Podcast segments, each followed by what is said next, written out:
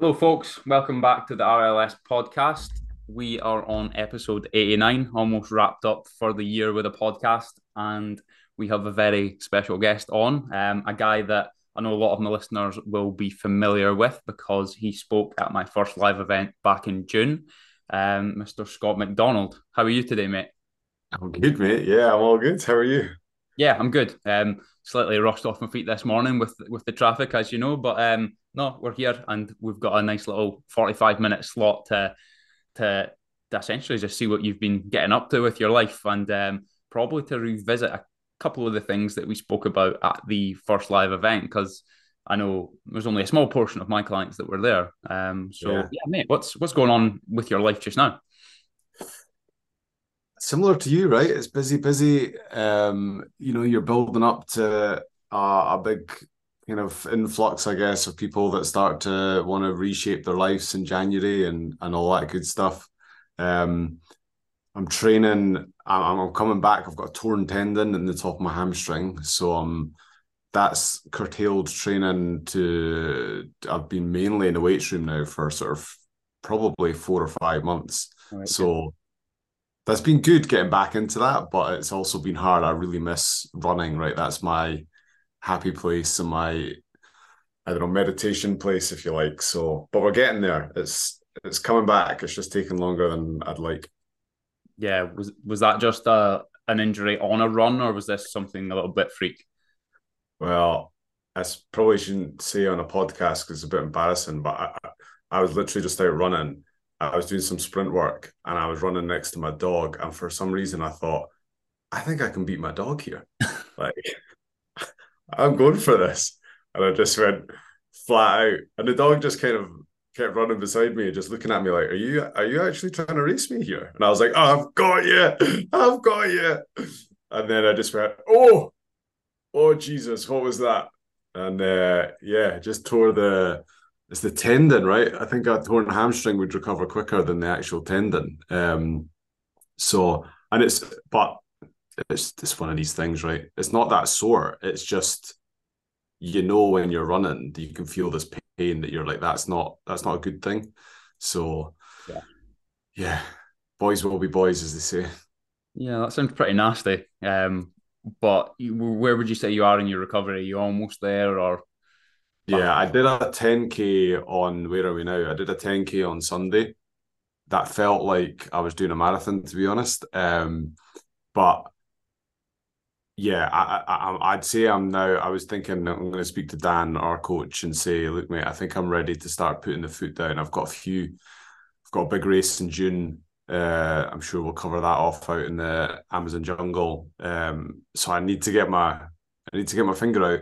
Um, but you know, I did. I had a good conversation with Dan. Right, he was like, "Look, mentally, these races are a lot more about the mental side than the physical side. So." You know you've got it mentally. We just need to shepherd you through physically. And if that takes, you know, if you have to start a little bit later than what you would like, you know, you'll still be fine. Uh, so it's kind of good, you know. Sometimes we need that. I knew that, but sometimes we need to hear it from a different voice instead of the own voice in your head. So yeah, I think uh, some people will be listening to that last couple of sentences there and thinking, right, okay, he's running 10 cages now, and then he's just mentioned the Amazon rainforest. Um, so that's, I suppose, for the people that are at the live event, they kind of know a little bit about your story, but there's most people that are listening to this will have no Scooby. Um, yeah. And it's quite an interesting story. I, I personally think is that like when you actually started fitness and started getting into the gym, like how long ago was that now? Um, that would be five, six, probably about six years ago now. Um, yeah, six years ago, and I, I like I'm 42 now, so I was in my kind of let's call it mid thirties, right? I think I still sneak into the mid thirty category then. Um, and I was married, I had two young kids, and I was on holiday. And I'd always been one of these guys who was kind of fortunate in the sense that I was I was never I was quite slight. I've got a slim build, right? But certainly something happens when you turn 30 in terms of it all weight just seems to pack itself on, right? And it doesn't come off as easily. And um, the kids were quite young, and when you have kids, right, everything gets so busy, and you throw your tell yourself that you don't have time and all that kind of nonsense. And I was on holiday uh, in France with the kids. They were probably about three and four, and one of them must have like been playing with my phone and accidentally taken a photo of me building a sandcastle. And I saw this photo at dinner time when I was flicking through them, and I was like, "Oh, oh my god, I've become that fat dad." Like I hadn't seen it. Like it just crept up on me, and I've got two young girls, right? And for me, I was like, look, I know how much of a challenge it is for women in particular and body image and all this. And I was like, I I need to be a role model. Like it was like a something just snapped at the dinner table. And I said to my wife, I was like, look at this. How have you let this happen? what what have you done? She's like, oh, you know, it's not that bad, blah, blah, blah, as as good partners do. But that was for me. She was working with Leanne uh, Conroy at the time, who is uh, the wife of our coach Joe Parish, and she said, "Oh, you should get in touch with this guy Joe. You know, um, it's Leanne's partner." And I said, "Right, I'm I'm doing it." And we literally finished dinner. I phoned them and said, "Hi, how are you? I need help. Uh, I'm coming home on Monday. I need all. I need a gym plan. I need a nutrition plan." I said. He always laughs. He's like, he said have you ever tried calories? And i was like mate i don't even know what a calorie is right? I have no idea what all of that any of that stuff means. And um yeah but for me it was like uh something just broke inside. And a big part of that was because of my kids right? I was just like i don't want to be somebody who they look at and think oh it's actually it's okay to let yourself go. Yeah. Because it's it's not right. There's just a reality to that that you know. I'm not saying everybody needs to wander around with a six pack and pecs and whatever else, but you do have to look after yourself because if you don't, somebody else will have to, right? And and that certainly I didn't want that to be my kids. Yeah. So that was the start of a what's probably been quite a mad five or six years. Yeah, a bit of a whirlwind. Yeah, yeah. So was that a case of like getting there was like almost like a a love and a and a hunger for for fitness after you did that first kind of got yourself in shape that first time and then you just wanted to there began to be levels to it that you wanted to explore? Yeah i've always been quite i've always been quite goal orientated. I think the beauty of starting this stuff when i did like later in my life was i loved sport growing up right but you ask any of my mates if I was athletically talented and they'd laugh you out the door, right? They'll be like, he was, I was, I was never last pick, right? But I'd certainly be second or third last pick, right? Um, but in terms of effort, I would always give 100% because I knew I was rubbish, right? I knew I was rubbish at football, I knew I was rubbish at rugby. I was a- average at best at golf, but you know, it was it was kind of tough. But the beauty of starting so late was that everybody else had kind of let themselves go as well. So when I started making progress, the competitive side of me kind of kicked in and was like, oh, wait a minute, right? You know, like Keith there, who used to be in great shape, he's he's not in shape. And you know, the big man, he's not he used to be brilliant, but now I can on the sevens seven asides, I'm I'm running rings around him, right? You know, he might still have the touch, but he doesn't have the rest of it. So that was a big kind of that helped me a lot. Um, and from and then having somebody there, Joe uh, uh, in particular, that just made shortcuts because everything I didn't mess around, right? It wasn't like oh, I'm going to try this funny diet or I'm going to try and create my own gym plan. He was like, look, this works. Do this. Don't do anything else. That's all you need to do. You know, 50 minutes in the gym, and eat these types of things. And that just simplified the whole thing for me. Um, like I was really busy. I've got a, a sort of high pressure job. I've got wife. I've got kids. I didn't have time to be kind of messing around with it. And when you start to see results, that gives you the confidence, right? He knows what he's talking about in terms of Joe. And actually, if I just follow the plan, it works and that's the beauty. You know, people I think always get lost because they don't maybe follow it that well, and therefore don't really get the results, and therefore justify that ah, it doesn't really work, and I'm different. I'm I'm one of those people who just gets fat easily and can't shift weight, and all these nonsense that you hear about. Um, so yeah, that was um, having Joe there was a total game changer for me. Yeah. Do, do you think because of your professional experience with your work, it was very easy for you to apply these principles with fitness and just go, okay, this is what needs done. Let me just go and do that and get the result. And there wasn't really any questions asked. Yeah, I, I think so. Like, don't get me wrong, right? Like, I wasn't hyper motivated like every morning, I didn't jump out of bed and be like, I've got to get in the gym. I can't wait. I'd be like, I kind of got into the habit of it as opposed to getting into the enjoyment of it. I've never really loved the gym. I've loved the results, but the actual, and still to this day, right, in particular, you know, the last five months has been a bit of a, a journey in terms of I haven't been able to run. So I've just been in the gym and I'm like, this is boring, right? Like, this is hard graft. But I know the results, and that's kind of what I stay focused on. But I'm always trying to get leverage on myself, right? Like some mornings it's like actually yeah, I'm up and about and I'm ready to go and I'm I'm I'm I'm good to go for it.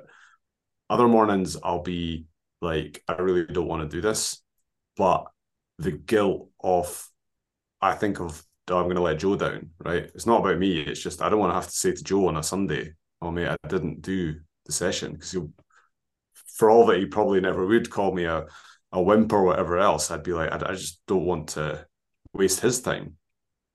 And then sometimes it'll be like a vision. I'll be like, oh my God, I've signed up for something and I've told everybody about it.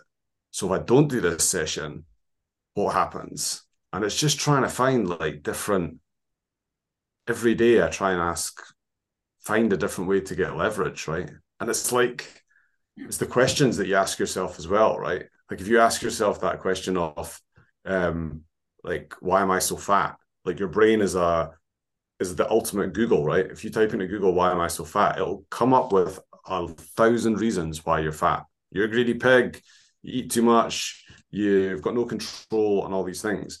So it's a terrible question to ask. But if you ask yourself, how can I lose weight and have some fun?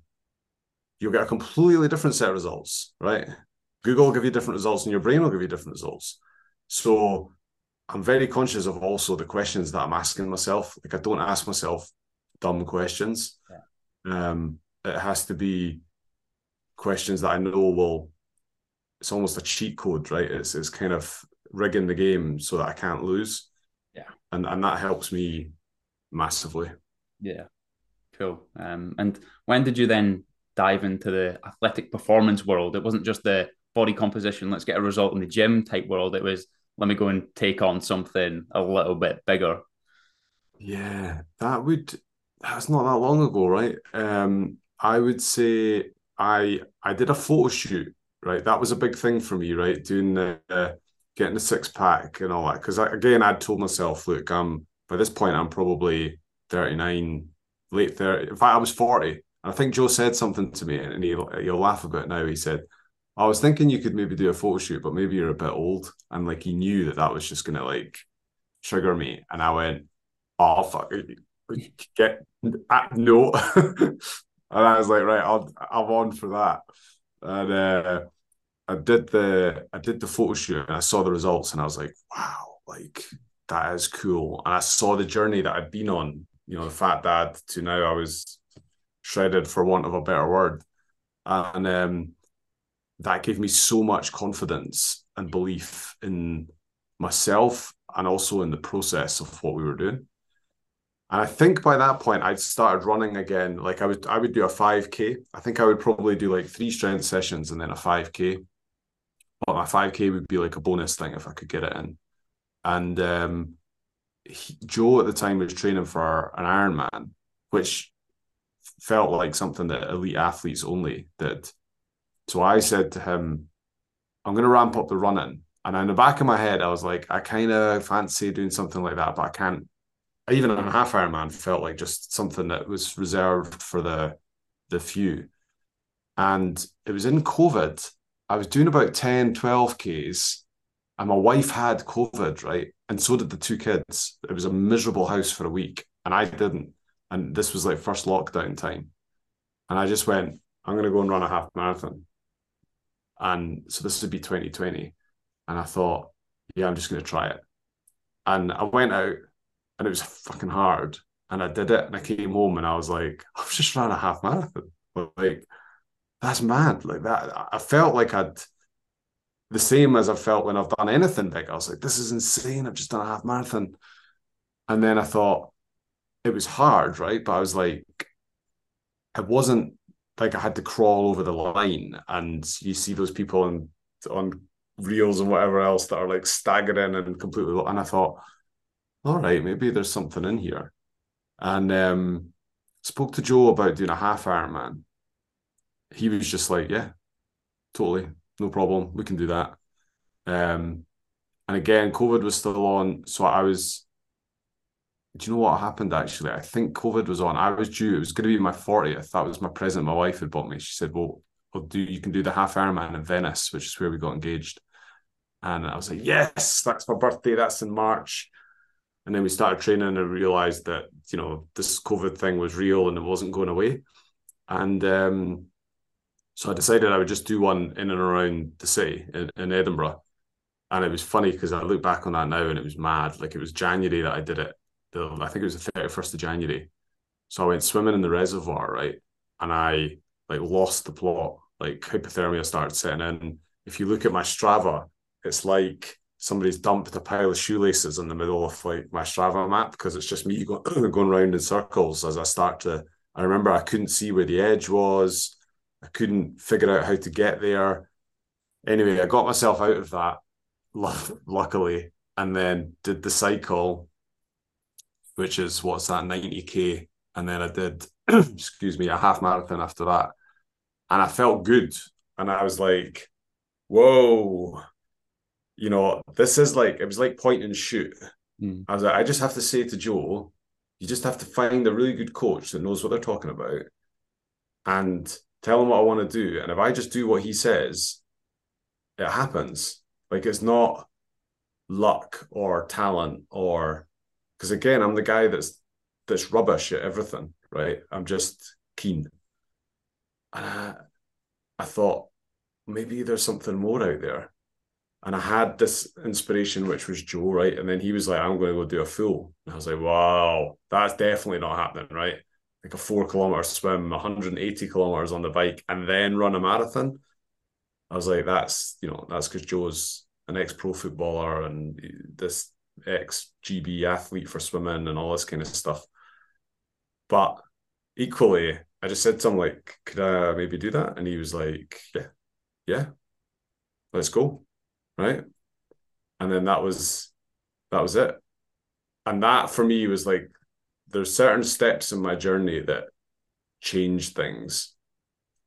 And doing that full Ironman is is one of them, right? Like I just I wanted to do it in May because that was when, like, from a time perspective, that was going to work best. I remember looking at the events and finding that the only ones in May, I think, were this one in France, which is the in Nice, which is really hard. Like it's like they say it's about seventh or eighth on the list in terms of hard Ironman. Like Ironman's meant to be in in in lakes, so it's calm. Mm-hmm. The, the swim in a lake, the cycle's meant to be on a flat, and then the run is meant to be in a flat. And none of that happens in France and Nice. And I thought I looked at it, I thought, oh well, I don't want to do that, right? Because it's hard enough as it is. But the only other option in May was Lanzarote, which is the hardest one in the world. And I thought, well, if I'm gonna, if my options are between like the seventh hardest one and the hardest one, I might as well just go all in, right? like, and then I signed up for for Lanzarote. Like that's through this the ocean, which is just horrible because the currents are mad in in Lanza, and then you're just up and down volcanoes all day. It's roasting hot. Um, and then you've obviously got this marathon at the end of it and, in the heat, which is which is brutal. But I thought if I could do that, then I can do anything, nice. and that was it. I, I, I did Lanzarote. I felt to this day it's probably like the best performance I've ever put in in a in a race. Like it just went beautifully. and uh, the the the confidence and the belief and the it just took it to a new level for me. And I was like, whoa, these things aren't reserved for the few. These aren't reserved for a, a physical talent. These are reserved for people who have who will put in the hard work, both physically and mentally. It's not about talent. And that opened up a whole new kind of world for me. Yeah. I think like one of the main things that my guys took away from you when you spoke at my first event was the was the essentially the story of like I was framing it to them in this way as well. It's like you could be the guy that couldn't do cross country at school when you were like 12 years old, and you begin to create this story that oh, I can't run or I can't, I'm not fit or anything. But then when you maybe go and do that 5K, you're like, okay, I can do a 5K. And it's kind of like your story. Okay, I can do a 10K. Okay, I yeah. can do a marathon. And then you just build up, like the quote, it's like build an undeniable stack of proof that you are who you say you are. Um, and it's just, you just climb the levels and each time you accomplish something, you go, oh, I've got, I can do that. Like I've got that self belief, and you can apply that with so many aspects of your life as well. That's it. And I think because if I look at that timeline, I must plot it out right. But I reckon I went from a five k to a full Ironman in 12 months, maybe 18 months max. Like it wasn't it wasn't a lot of time. Um yeah, and that's not, as I say, that's not because I'm some gifted athlete with some incredible engine. I'm just somebody who did the work, right? Tell me what I need to do, and I will just do that. You know, I missed a few sessions and things, but generally speaking, I, I, I ticked all the boxes. I fueled properly, and um, and I think you know the big thing from a mindset perspective was like I I was very purposeful about creating an identity that aligned with being somebody like that.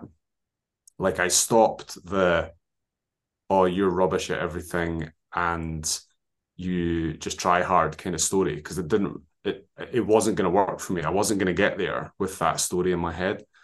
So I was very purposeful about, right, who am I now?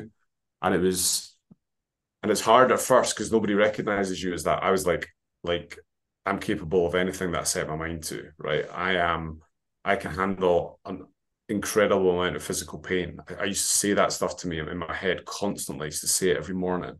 And people would think I was mad, right? Because my mates would be like, no, you can't. You're rubbish. But after a bit of time, they would be like, oh, wait a minute, what did he just do today? You just did like a, you just did a half marathon. Nobody else is doing half marathons, but fair play to you. And then as other people started to realize actually he is that guy, right? Then again, like the, the it was like the the compounding effect, right? It just very quickly started ramping up, and people would be like, "What are you? What are you doing today?" Oh, Scott's doing some mad thing, and I became this guy who was doing these mad races and and runs and cycles and swims and whatever else. And I was like, I just lap it up. Yeah, yeah cool. I'm good with that. Um, yeah and then you get to that point and you're like right now what next yeah. and that kind of is a there's another head head masher for you it's quite it's, it's interesting like my perception of you is almost in reverse because i when i first got to know you it was just oh here's the guy that's about to do this like crazy mad marathon in the desert and i'm like wow he must be like absolute like world beater comes from an athletic background must just maybe ex-army or something like that but then when you go back, you're like, okay, he comes from humble beginnings with his fitness that are a very short time scale. Um, yeah. So I suppose, like, I know we touched on a lot of this at the live event, but the Marathon des Sables, for anyone that doesn't know what it is, it's pretty mental. Could you like put it into a nutshell? Um, so it's it's six marathons in six days across the Sahara Desert. Um, self-sustained, so you're carrying all your own equipment. So you've got about 30, I think I had about 35 pound on my back. Um, and one of the days, day four, is a double marathon and a bit. I think it's about 90k. So double marathon's about 84. So uh and trust me, that that bit that's 6k pounds, right? Um yeah, and it's just because it's called the world's hardest foot race um, for a reason. It's horribly hot, like it was in the 50s every day. Um, I think it peaked out about 54. The, the hottest day was actually the day of the double the double marathon. And yeah, it's spicy. It's certainly sounded spicy, and I know like the the whole story of the journey that you went on from day one to to finish was was crazy, and some of the things you've seen, some of the things you experienced, would you probably can't replicate. As you said, you can't replicate that anywhere. It was essentially the hardest race in the world. Um, yeah. What what what did you kind of come away from that feeling, and what what did you what did you gain from that psychologically? or physically? I came away from not, with nothing physically left, right? um, but mentally, I came away with the sense that when you do something that big and that hard,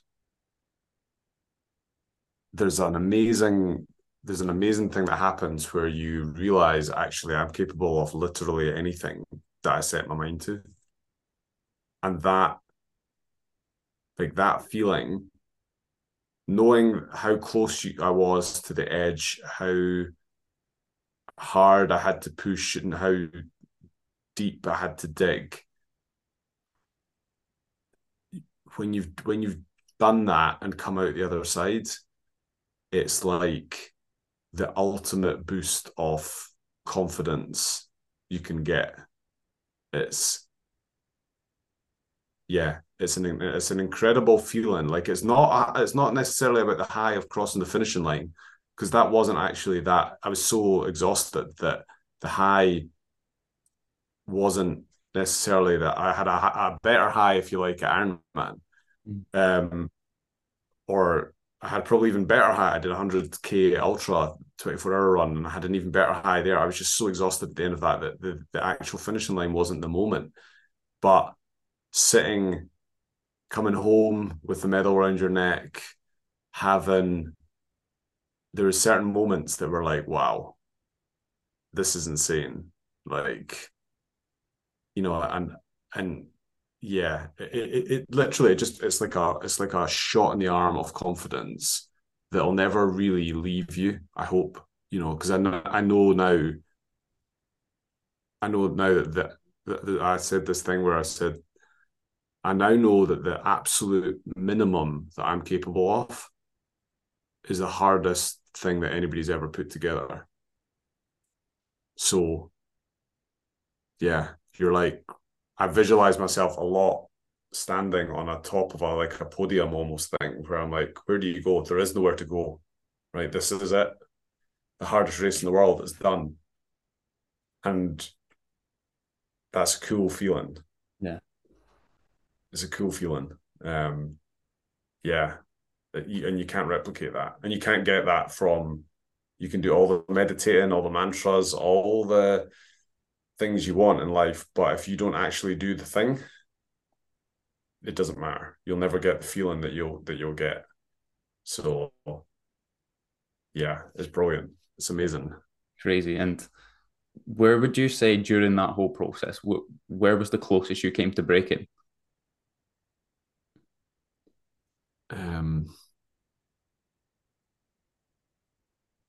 I think there was several times like the first the first day the first day like I blacked out three times. I just I was running.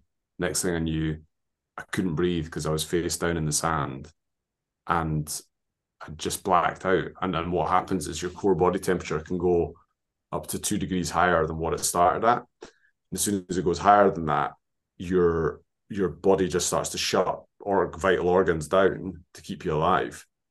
I didn't know this at the time, but like I because I just couldn't figure out why I kept blacking out. And it was because I was just too hot. You know, it's 50 odd degrees. You there's nowhere to hide, right? It's not like, oh, I'm gonna take a little breather underneath this bus stop or a or, or a tree or whatever. It's just relentless sand that just sucks the utter life out of you. Um so and that was a that was a sort of a really strange and scary feeling because then you know somebody had there was a guy who wasn't so lucky. He you know, he was he had a heart attack. I think he was dead. They managed to get him back, but he was dead for like seven minutes, same age as me. Um, really experienced ultra runner, and they were luckily enough. He was in a he was in a bivouac, this kind of tent thing that you stay in with a nurse who instantly knew what had happened and kind of jumped in the CPR stuff. I think the point, I think my lowest point would probably be on the fourth day. We were we were I don't know how far we were in. We were maybe 30k into this like 90k day. And one of our or two of our guys, to be fair, went down like in a really bad way. And one of them in particular started fitting. He was like the only way I can describe it was like violently sick. Um and he was in a real dangerous and scary place. And cut a long story short, we managed to get eventually a helicopter to come in and take him out and um he was he was fine in the end. But this whole period had taken about an hour of us trying to keep him alive. And um, your, your adrenaline's like massively spiked at the time because everything's going on, and you're like, right, what do we do, and how do we do this, and whatever else. And then when he gets taken away, and you're you're then just left, right? It's like, okay, so you're 30k into a 90k day. We were at the foot of what's called a jebel, which is basically another word for a sand mountain. And I don't know what people think the Sahara Desert looks like. I kind of had a vision that it would be flat with these like six to eight foot rolling sand dunes. This is like a three and a half thousand foot mountain just covered in sand. It's so steep that at points there's ropes that come down so that you have to hold on to because otherwise you just fall backwards. So you're at the bottom of this thing and you're like your energy's just gone. Emotionally, like everybody was on the edge, right? Because we thought we were going to lose them at one point and uh, you're like, how do I like how I've got nothing. Like everything had just it was like something that just drained out the bottom of out my body. Everything had gone, and I was thinking it's not like I've got five, 10k to go, and I'll, I'll I just need to grind through it. I was like, I've still got like one and a half marathons to go, and it's 54 degrees, and I've been doing this for four days. Like and you know you don't have enough calories right? You're eating maybe two and a half thousand calories a day because you can't carry enough weight but you're burning 10,000 so i don't know what i was at by that point maybe 20,000 calorie deficit. And it's it was just horrible. Like every foot you know your skin's all falling off from on your feet your compression socks are filled with sand around your ankles so it's just ripping off it was like a salt and pepper grinder. Your shoulders feel like they're like oh they're just agony from the weight of your bag and my neck had seized up because of the weight of the, my bag so you know that way where you can't turn your head fully because it just it twangs. It was just brutal and but that saying of like put just one foot in front of the other right i've never been a big fan of that but that certainly was what was going on but I also knew at the time, right, like every single person goes through this, and there is a there is there is something on the other side, right? It doesn't stay like this for the next 60k. You'll have your highs again. That's just the way the human body works. So it was like in my head, I sort of had to think, right, maybe I just think about getting through five to 10k. And then you know that you'll get your your second wind or your eighth wind, I think it was by that point. But there's always another one coming. And sure enough, it did, right? You know, later that day, I, I was running through the, we were running through the night. It was pitch black. It's like amazing. Like you've seen, there's more stars in the sky than there's blackness because it's just so isolated out there. And we were running along, me and my mate Woody, and we were screaming at the top of our heads. Like, we were like, I fucking love this. We're taking souls, boy. And I was just like, this is incredible. And then yeah, I've never run so fast in my life, especially across sand. I was absolutely flying for what felt like forever. And then bang, hit the wall again. Right. I just went, I'm going down. Woody, wait. Sure enough, I just went straight down. He's like, right, banging the ration packs into me, trying to keep me trying to keep me awake. And the whole process starts over again. And yeah. it's a case of how much do you want it, right? What do you yeah, are you willing to keep pushing through that pain? And I just, I, I practiced that a lot in my head running up to it. and they and I was excited about getting to that moment as opposed to scared. I was excited about it, and that. So I was like, "Oh, this is it. This is my story, right? This is my thing. That's going to be. How did I push through it? I'm going to learn so much in this moment, and as horrible as it is, it's also I could see the other side of it, which was the excitement. Yeah. So yeah, I just don't think you can uh, you can replicate that with anything other than endurance events. Like I just I personally haven't done anything over thirty kilometers, but even that for me, having that been the only distance, long distance that I've done, you still feel that sort of like peaks and troughs and motivation yeah. and actual will. Um, and it's yeah, it's not it's not something you can really replicate on a football park as such. Um, it's it's crazy. It's just different. It is, but it's a great like sort of metaphor for life as well. Like what it does is it like life is like that, right? You might go through period of months where everything feels like great and you're flying, and then for whatever reason things just aren't good, and you're a bit like, nah, what am I doing? Like that might happen over the course of six months or a year. The beauty of endurance events is it kind of compresses all of that into a day or a week or whatever. And when you are in an environment where you have to learn in such a small space of time, you have to learn a lot faster. And that's part of the reason I love them. Because when it's over the space of a year, you kind of end up in that hole for maybe a few weeks of, oh, I just don't feel that good and nothing's flying and whatever else. This is like, you've got about 15 minutes to get your shit sorted out here, Scott. So what are you going to do? And it's like, right, you're just you're quickly like, what tools have I got? What things have I got? What experiences have I got? How how do I get past this? Like, and you and you learn quicker and you get the results quicker. So it's much more powerful. Oh, definitely. So, mate, I think all of us at the live event were thinking after you'd done that, what's next for Scott? We're all thinking, what can he do that's just going to be equally as difficult or as challenging for him? And uh, I think you came up with something pretty good. So, what is it? So we're going out to the to the Amazon jungle. So it's a 230k run um, over five days. Starts at uh, starts at altitude. I can't remember what it is exactly. It's maybe it's close to twenty thousand feet, I think. Um, and me and altitude don't go. We have a history and don't go very well together, so that's going to be interesting. Um, yeah, and then it's it's running through the jungle with crocodiles and snakes and spiders and poisonous frogs and all sorts of nonsense. Uh, sleeping in hammocks, carrying your own gear, and this is going to be this is different because it's like there's less than 60 people in the world that have ever managed to complete it so it's it's you know not many people even attempt it to be honest right? So it's it's it's kind of it's quite um i don't know what the word is. Very niche and very like the thing with marathon des sables is it's kind of there's a lot of people that will go and try and it's a big brand and whatever else. This is kind of now you're getting into these little pockets of people who are just doing mad things. Mm-hmm. um and it's so funny to think that i've become one of those people. Yeah. um so it should be good. I was actually speaking to a guy who's done it. Um, I managed to get in, in touch with him, and he was saying, "Look, like the thing about this is, he said it's much more of a full body challenge because."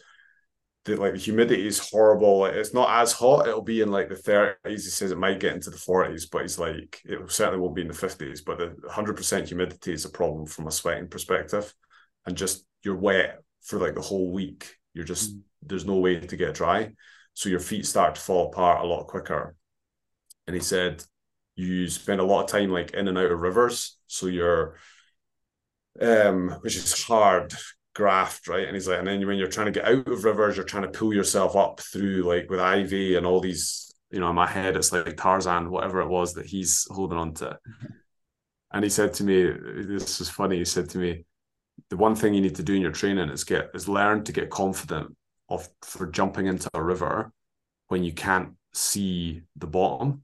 I said, well, why would I be doing that? And he said, because the anacondas, you know, those big snakes, they sleep right on the riverbank. So you have to jump over. And I was going, oh my days, like, um, so yeah, he's like, you know, these things are like like 20, 25 foot, right? They'll swallow you and they won't even know you're in there because they're that big. Um, that's like, what the what the hell? so, but yeah, that's, yeah, as you say, naivety kind of gets you into these things, and then you can you land there and you're like, oh shit, I'm doing this. yeah, exactly, right? Like, and, and then you don't have a choice, right? You're you're there, and you, you know, you you, you well, some people won't, right? There's a lot of people that don't make it, right? They, they can't finish it, and you know the altitude will be huge. Like trying to do anything with that lack of oxygen is really, really hard. Um, I was skiing last weekend actually, and that was only at maybe 15, 16,000 feet. And just walking from like hotel to hotel is is much harder. You're like, oh, I'm out of breath, you know. Um, so that's going to be a real challenge. Um, but I'll learn more about myself in this week than I'll learn for the rest of the year, right? Um, and I just now love this stuff, right? It's it's just about finding out what I'm really capable of. And that's yeah, it's it's just so exciting. Yeah, well, mate, I'm truly interested to see how you get on with your obviously coming back from your injury and then building your running up, and then how you get on with the with the run itself. Um, actually, funnily enough, there's a there's a girl that lives local to me up here, um, and she is apparently one of the only people up this way to have done it as well. Um, oh, is she? I maybe need to pass on her name to you. She's I think she's got a book as well. I think she's done a couple of like an ultra up the Himalayas. I don't know if you're familiar with. Yeah, I think there's is. one up there. Yeah, yeah, the Everest Marathon or something. Yeah. Yeah. So I think she has like a book about that. Um, I actually was meaning to get her on the podcast, so I maybe pass her name on to you. Yeah, do that. That'd be ace. But um, yeah, mate, thank you very much for your time. I know we could have sat and spoke for like another hour about this stuff, yeah. but um, nice, short and sharp, and uh, yeah, mate, I hope you got on good with your training and everything else. Thank you, buddy. I appreciate it. Good to talk as always. Yeah, well, mate, thank you very much for your time. Um, where can people find you on Instagram and whatnot? Yeah, Instagram, Facebook. Uh, it's Scott Mac Coaching, Max and MAC. Um, find me on there. It's uh, yeah. Any questions or anything, just ping me a message. It's it's me in the DMs. It's nobody else. So, uh, and if you're interested, I love talking about it. So it's all good. Class, mate. Thank you very much. Top man.